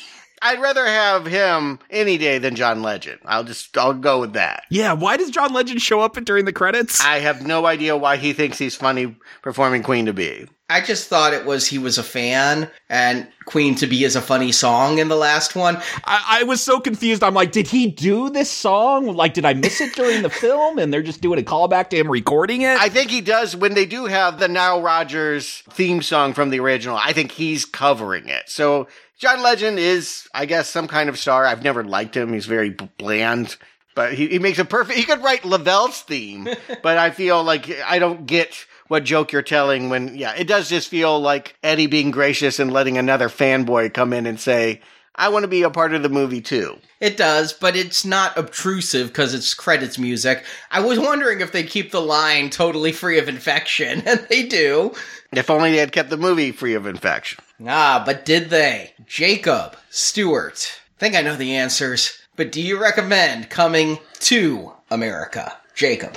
maybe I'll surprise you a little bit because I, I know I've been really harsh on this, but when I, I watched it, my expectations were tempered because I had seen that trailer. So I'm like, okay, I know what I'm getting into. I know what this is going to be. And the fact that I just watched the original Coming to America to do that review and realizing, oh, this this isn't like the laugh fest that I thought it was. And look, people, that's one of our jobs here on now playing. Like, we're gonna review 2001. You know, Arnie's gonna take down Kubrick. Like, that's just we go after Sacred Cow sometimes. We've all done it. We've all done it together. Sorry, Mask of the Phantasm fan. not really. Sorry, not sorry. I, I'm just saying, sorry, none of us uh, saw that sacred cow is sacred. And so, like, as I was watching this, yeah, I had a lot of problems with it. But then I'm like, oh, that first one, though, wasn't the great film that I had remembered it being. It had a lot of problems, too. And so watching this, again, there was times I enjoyed it, but I did think back about what we're getting a lot of lately with like these reunions. And Arnie, you mentioned Star Wars. Yeah, I thought about that, but I thought of some that were more on this level, like Bill and Ted Face the Music. I'm not talking about whether I like it or not. Just Good comparative. Bill and Ted Face the Music. Like when I watched that, I love that film but it feels smaller scale. Like it feels like it could have almost been a TV show, maybe because it was shot as COVID was going around, or but it feels like a lot of green screen. This one feels small too, but I really went back to because I just started watching it and I just finished season two of Cobra Kai which is let's go back to something 30 years old and pick up with the characters. And we're going to bring all those characters back. In this film, I, I, was more surprised about who didn't show up than who does show up in this film. Like the fact that we get a, a, a fourth wall breaking stare at the camera. Yeah, that's going to get a call back in this one. Like we are going to call back all the characters, all the moments. And the thing with Cobra Kai, like that first season, I was into it. Like it felt fun, like catching up with Johnny and, and kind of recontextualizing that first film where maybe he was the victim of Daniel LaRusso. Like there were some interesting things there, but we're just getting ready to start season three as a family and we're kind of just watching it because it's not great, but it's like something to watch while we're eating dinner. And that's how I feel like coming to America two, two coming to America. Let's call it that to set it apart from the original. But like that's where I feel like maybe this would have worked better if this was just a YouTube Red and then moved to Netflix kind of streaming, you know, half hour series with this many characters. And I could kind of just kind of watch it passively and enjoy it. Like I don't know if this is on the level of like a Saved by the Bell or Full House reunion. I haven't watched those. I don't want to. Like that's usually not my thing, but I think there's some appeal to this film because hey, here's characters you liked a lot in, in something else, and here's more of them doing similar stuff that you like. So like if I was watching this very passively, it might get a recommend, but I can't endorse it because yeah, I do think there's a lot of problems with this story. It's not a satisfying follow up to the original film, the way I feel like Face the Music from Bill and Ted. That's a satisfying conclusion of that trilogy. Cobra Kai, again, I, I, think that first season, especially, you get some satisfying, really satisfying moments to following up on that story so many decades later. This one, I don't know if it, it's better off for being so much further down the line, you know, 31 years later after that first film. I think if you're a super hardcore fan, and I guess we'll find this out when we get to you, Arnie, but I feel like there might be something enjoyable there. Again, just watching this passively, I'm like, oh yeah, if this was a half hour installment of a TV show, I could probably get into this. But as a film, it's a convoluted mess and it's just not very satisfying. Again, this is not where I imagined Akeem being, just a, a passive, still Prince, and even when he's king, still passive. Like none of that I found satisfying here. So again, we'll we'll wait till we get to you, Arnie, for the super fan. I think there might be some appeal for super fans of coming to America, but for me, after watching that first one and going, uh, that that wasn't the greatest thing, and this one is definitely doesn't stand up to that. Even though I enjoyed some of the callbacks, I'm going to give it a mild not recommend. Stuart. Yeah, I, I, this is another example. I always hold up my argument, rarely disproven. Making sequels to comedies is the hardest genre to pull off. You can make a more elaborate chase scene and improve an action movie. You can fix a monster suit and maybe you take that indie horror movie and fix it with a part two, but you never get bigger laughs by telling the same jokes in a more expensive setting. That just, that never works. And it is exceedingly rare when I feel like you have a good comedy followed by a good comedy sequel. And so my comparison is, I think what I heard you say, Jacob, is, is that there's some people that are going to have a good time. Yeah, because this is a high school reunion. And some people like that. Some people want to get back and all they want to talk about is the glory days. And remember when I made a football, you know, touchdown at homecoming and all of that? you had to reach for the word touchdown. Yeah. Clearly you can tell I'm not the one reliving those days. No, I tend to look at those things as very pathetic. Like, why haven't you moved on? You're now fat, bald, a plumber addicted to opiates on your third divorce. you are not a quarterback anymore, which kind of sounds like an Eddie Murphy. Like, he would have enjoyed playing that under latex, I would have thought. The surprise, the biggest surprise of coming to America for me is how little Eddie wants to join in. I just, I really believed after Dolomite that he was ready to show us who he had evolved into. That, you know, he has a line to his daughter of saying, forgive an old fool. I'm ready to. I get it. I will let go of the Pluto Nashes, the Showtimes, the Meet Daves, the homophobic jokes that don't play anymore, all the paternity claims you don't honor, all your mistakes and misgivings. I get it. You've evolved, you've grown, you've lived a life, you've made errors, and now you want to show us the seasoned uh, entertainer you become. Where is that guy? Where is Eddie Murphy? I felt like one of the, his wife from the sketch. Give me half Eddie. Give me a fourth of Eddie. Give me a, a, a microcosm, of, like a, a, molecule of Eddie. I want some Eddie in goddamn coming to America, and he does not want to be there. He has passed everything off to this poor actor who is very ill fitted to be in this role. Jermaine Fowler may work in some other venue, but is he the second coming of Eddie Murphy? Nah. Not recommend. Yeah, they bring that joke back at the end too, but at least they don't say it as annoying as Lisa did last time. Here's the thing that I feel. You keep saying Eddie doesn't want to be here. I think Eddie is letting the writers and the next generation take the reins. But when Eddie is on screen, and I agree with you, it's not long. Mm-mm. But I feel I'm getting an old Eddie performance. I feel like he's as good in this movie as he was in the last one. Not as funny because he's not given the material, but he is trying to be Akeem. I mean, you're right. There was a period of Eddie Murphy movies, and this is when I stopped watching Eddie Murphy movies, where he was basically Bruce Willising it. Mm-hmm. You know, he was showing up, he was reading lines, he was doing his old shtick, And he never looked as grumpy as Bruce Willis. Bruce Willis looks like he sat on a stick and it is he needs to see a proctologist. And you don't think he's doing that here? No, I feel like Hmm. in Dolomite and this, I don't think he's tried since Dreamgirls because he got pissed he didn't win that Oscar. He was, yeah, I agree. That was a that was a moment where he could have become that seasoned. I'm ready for my next phase. Oh fuck you all. Yes, I'm going back to Disney and I'm to phone it in. But I feel like with Dolomite, he got back into it and he did a character. Dolomite, yes. This, no. I feel like here he is back as Akeem. I never question Akeem. Hmm. I never question his involvement. I never feel like he's thinking about the next phone call or the next project and calling his agents and just doing it for a payday. I feel he's here. So I disagree with your ending there.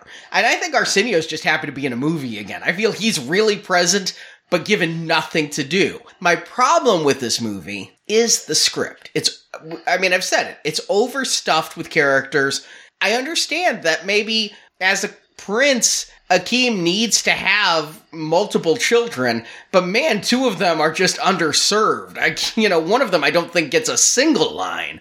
I don't know why they aren't all Eddie's kids. And why not have 10 kids and bring all of Eddie's kids there, but one actress who's going to be the princess who wants to be the queen? Although, seeing how long kings live in Zamunda, it's you're the Prince Charles. You're going to get, yeah, we'll make you queen, but I'm not going to die for 80 more years. but the script is a mess. Hmm. Lavelle is no Akeem. He's not even a Lisa, if you're trying to go that route, where he's the American. Lisa had more going on, and she didn't have much going on. She worked at her dad's for reasons, but at least we had the whole Soul Glo, Eric LaSalle subplot that, I mean, what is Lavelle leaving behind? He he had no friends, he had no girlfriend, he had no job, he didn't like scalping tickets for Uncle Reem. So my big problem comes down to a lack of a good script. And I think that Craig Brewer does what he can with this script. I think, you know, the scenes are filmed for maximum comedy. I do laugh out loud when Lavelle is running from a lion and has to dive into that cage. I thought that was kind of funny, but it's a mess of a script that relies too much on callbacks, which would be great in 1981 when we didn't have cable and VCRs where we can watch Coming to America three times a week and not need a callback to a movie that's omnipresent on television.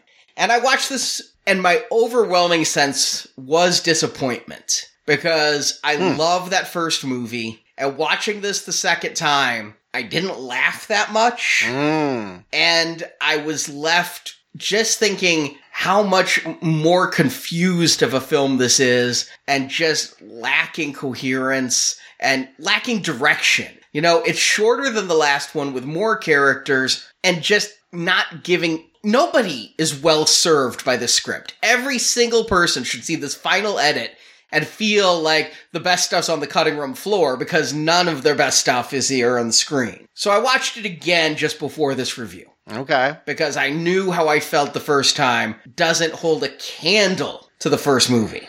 So, as a super fan, disappointed. Very disappointed as a super fan. I'll admit, like, I wanted to have a live feed on you while you watched it because I'm like, Yes. I could see it going either way. I could see some people are going to love reliving the jokes, and some people are going to resent that they didn't bring enough to the party. You wouldn't have seen much. It's not like I had a great reaction video. You would have seen me taking a lot of notes mm. and being pretty stoic with a few laugh out loud moments. I'm still in suspense. So, second viewing, Second viewing, I detached myself hmm. and looked at this not as a sequel to Coming to America, but as a comedy movie. And as a comedy movie, it's got a really poor script and poor balance of characters. But I laughed more the second time because I didn't have the disappointment. Hmm. I laughed at what jokes there were. So it's right there on the edge. I'm like, it's not a great comedy. And humor is subjective, but I laughed. I'm really not proud at one of my biggest laughs which is the first time Lavelle is going up to the lion and the lion lays down and is going to sleep and the lion lets this huge fart. Yeah. You laughed at that? Okay, that's you laughed out loud?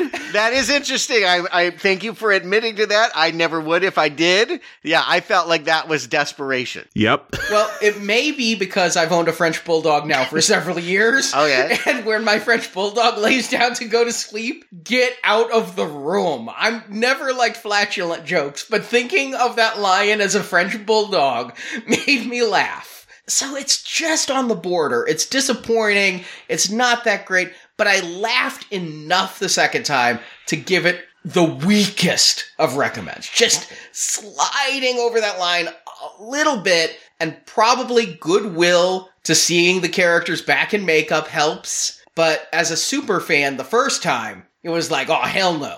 You did this to Coming to America. You made a joke about ruining the original with the sequel, and you did. And you know what? Here's the truth is uh, I'm going to watch Coming to America again tomorrow to kind of wash my mouth out with this. The- wh- which one? The first one?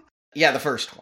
And maybe in 10 years I'll revisit Coming to America, but there's no reason to watch it a second time. I mean, well, the second time was to watch Yes. it detached. There's no reason to watch this movie again now that I've seen it. If you like the first one, watch it. It's not atrocious. It's disappointing, but a weak recommend. And what would this movie? You mentioned Goodwill. I just want to put it out there. What would this movie be if you were like, "Oh, I didn't see the original. I'm just going to sit down with this one." I don't think that you would experience it as funny as the original because you didn't know the jokes. Agreed, but you might like it more because you're not comparing it to anything. Mm-hmm. The reason I didn't like it so much the first time is because everything was a comparison to the last time. When I watched it the second time is when I had to detach and say, if this wasn't coming to America, but was rather the Zamundan Diaries or something, then what would I think? And I'd think it was fine enough to give a weak recommend to. I wouldn't damn the movie. But yeah, I think the less you like the original, the more you got a shot at this one because it's modernized. You got some modern comedians in there. If you like what Leslie Jones does, she does it here. If you like what Tracy Morgan does, he does it here. If you like what Jermaine Fowler does, drop me an email because I don't know what that is. I like Jacob's idea of like if this had just been a Cobra Kai sitcom, you could have let this breathe a little bit longer. We would have had episodes and episodes to get to know all the supporting characters. Yeah, if it were just the Kardashian parody in Africa that they joked that they were, I think you would have gotten more mileage out than trying to cram it all in two hours. yeah, that would be a far better way to go. Love Cobra Kai, love what they did there. If you'd had that with the old generation and the new, I feel like Cobra Kai did it perfect. Yeah, and I know it's so hard these days with streaming. We don't have box office numbers. Do we have a sense if this has at least been a critical hit, I guess, or a hit amongst viewers? They're the ones paying, so I, I guess that would be most important because are we going to get a Coming to America 3? And if we are, I want to propose right now Coming TOO to America for that sequel. you know, I uh, what Eddie has said is he would see co- doing Coming to America when he is 75. I don't know what he's vi- envisioning that having him in old old age versus late middle age would do, but he's like in 18 years I'll be 75. he won't need the old man makeup No. for his side characters. So he's talking about it. I think it's too early to know if this is a streaming hit. They don't ever release their watch numbers. There are companies that define the metrics on this and they take a while to do so. When we talk about WandaVision next week, we're going to have more about those kinds of metrics. But the critics have been very divided. It's sitting below a 50% on Rotten Tomatoes. So I think the critics are too harsh by damning it that much, but it's not a great movie. It's not like I can't see their points. You have to really love the original, I think, to forgive the problems here. I think that's really, it's dependent on how much you love the original and how much you're not going to hold against it that they're just redoing it very lazily. Some of it worked for me, like again, seeing Clint Smith back as Sweets dancing and that boy's good. You know, I liked that callback, but yet Imani still barking, still hopping, I rolled my eyes at. So some of it worked, Some of it didn't work. That's why it gets a weak recommend. I wish I loved it though. I really do wish that Eddie could finally have a great sequel. But that said, this is probably his second best sequel of all time, below only Beverly Hills Cop 2. Yeah, we'll cover Beverly Hills Cop. We've already stated that the part four is in the works, and hopefully it'll be better than this. But who knows? Maybe he and Craig Brewer are going to cook it up and it'll be out in a few months. I couldn't begin to guess what's going to happen. The one thing that's interesting about Eddie Murphy that I would like to see happen, he's talked about, I saw a few interviews. He's talking about getting back on the road and doing stand up again, which I think that might be the kind of revitalization that going back to an old franchise would never be for him. I would like to see old Eddie Murphy again. And it's my sadness and probably why I'm so hard on this movie that I didn't see it here. He did win an Emmy for finally going back to Saturday Night Live. His first Emmy. He should have won one way back when he was a regular player, but he went back to SNL and decided to tell jokes versus that 40th anniversary SNL reunion where he just went up there and was like, thanks SNL. You know, again, I feel like he wants to get some of that old magic back. Yeah. And yeah, I think maybe it's time for Beverly Hills Cop 4. Or maybe it's time to go do some new routines, come up with some new ideas. Remember, uh, he was touring with Raw, and that's when he came out with Coming to America. Maybe his next great movie exists when he's starting to have that creative energy again.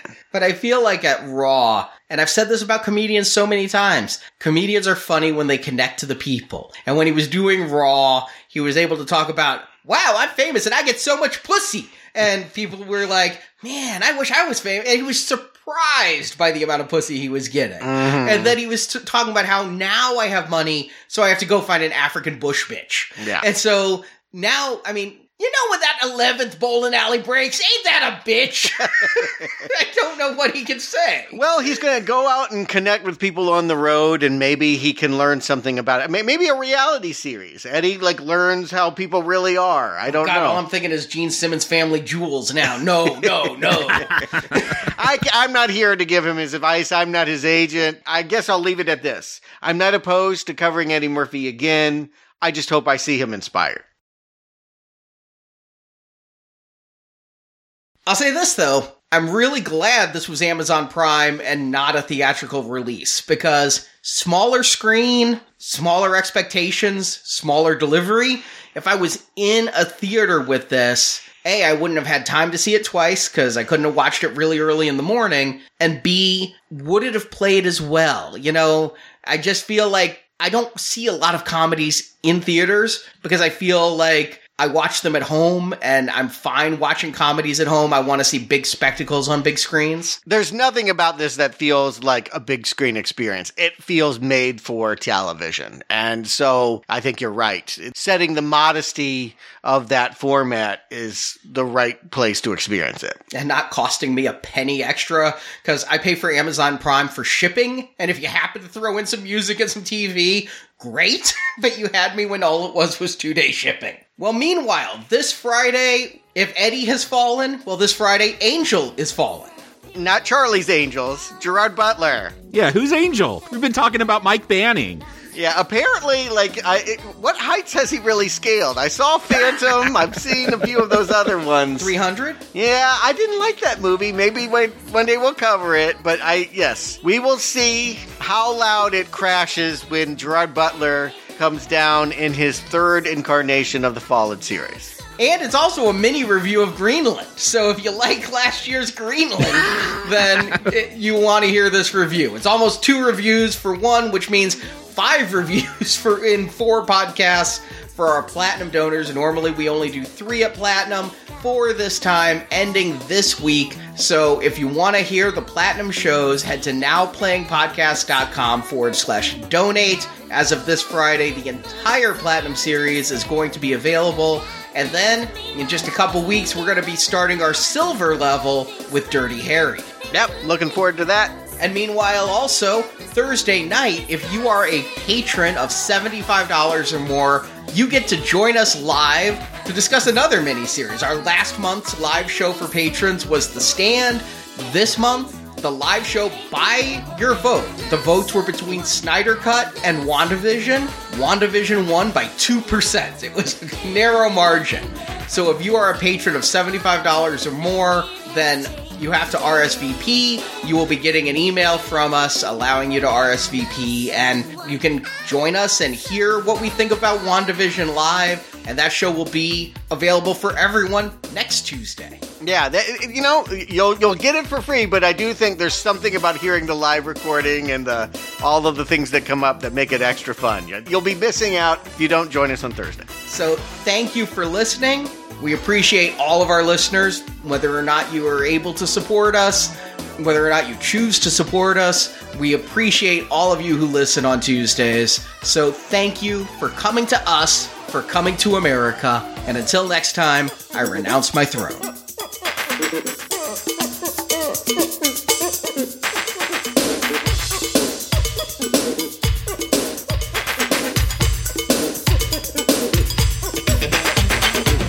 Thank you for listening to this Now Playing Podcast movie review. So, you see, my son, there is a very fine line between love and nausea.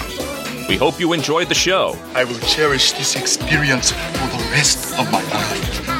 Help us spread the word about this show by leaving a five star review on Stitcher, Podbean, iTunes, or your podcast store of choice. I'd like to give a big round of applause to my band, Sexual Chocolate. And um, while you're in the clapping mood, give yourselves a round of applause. You're so lovely. Everyone's so lovely. Want more reviews like this one? In the archives section of NowPlayingPodcast.com, you'll find more than 1,000 in depth movie reviews from our panel of hosts. See, that's the problem. I can't find a man that can satisfy me. Now, some guys go hour, hour and a half.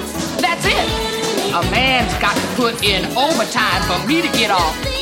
On our site, you can hear reviews for every installment in the world's biggest film franchises, including Star Wars, Batman, James Bond, Middle Earth, Jurassic Park, Fast and Furious, and the Marvel Cinematic Universe. He's supposed to be Prince of Wakanda.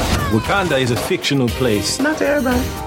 And come back to NowPlayingPodcast.com next Tuesday for another all new movie review podcast. I'll come take it out, most urgently. Support from listeners like you keeps Now Playing Podcast on the air. Now, ushers are passing through the aisles with donation baskets, so please give all you can. You can donate directly by tapping the support button at NowPlayingPodcast.com. We're happy to get the kind of money that jingles, but we'd rather get the kind that folds. And you can join our Podbean crowdfunding campaign for early access to new episodes, exclusive reviews, and bonus reviews. Kindly send 300,000 American dollars immediately, as we are in dire straits. Should I make it 400,000? You think that'd be enough? You are right. 500,000. As long as you're asking, why don't we go for a cool million? You do not think that would be too much? Need more Now Playing? Subscribe to our In Focus weekly newsletter for exclusive digital download giveaways, celebrity interviews, behind the scenes insights, and more. Sign up through the subscribe page on our website and get it delivered to your inbox every Friday. I feel like breakdancing. You can also compare notes with us on Letterboxd. Go to letterboxd.com forward slash now playing to see what our hosts are watching when they're not recording podcasts. And follow Now Playing on Facebook, Twitter, Instagram, and our YouTube channel. Yeah, I want to work in videos, but really I want to be my own star in the videos because I want to become a pop singer and a rock singer and write my own songs, produce my own songs. And then I'm going to try an actress because people tell me how talented I am. I'm a natural and stuff like that. So then I'm going to write my own stories and direct my own stories and, you know, produce the movies I'm doing. Now Playing Podcast is produced by Arnie Carvalho. I'm the king of this shop. Associate produced by Jason Latham. I am more than the exalted ruler of this land and the master of all I survey. I am also a concerned dad.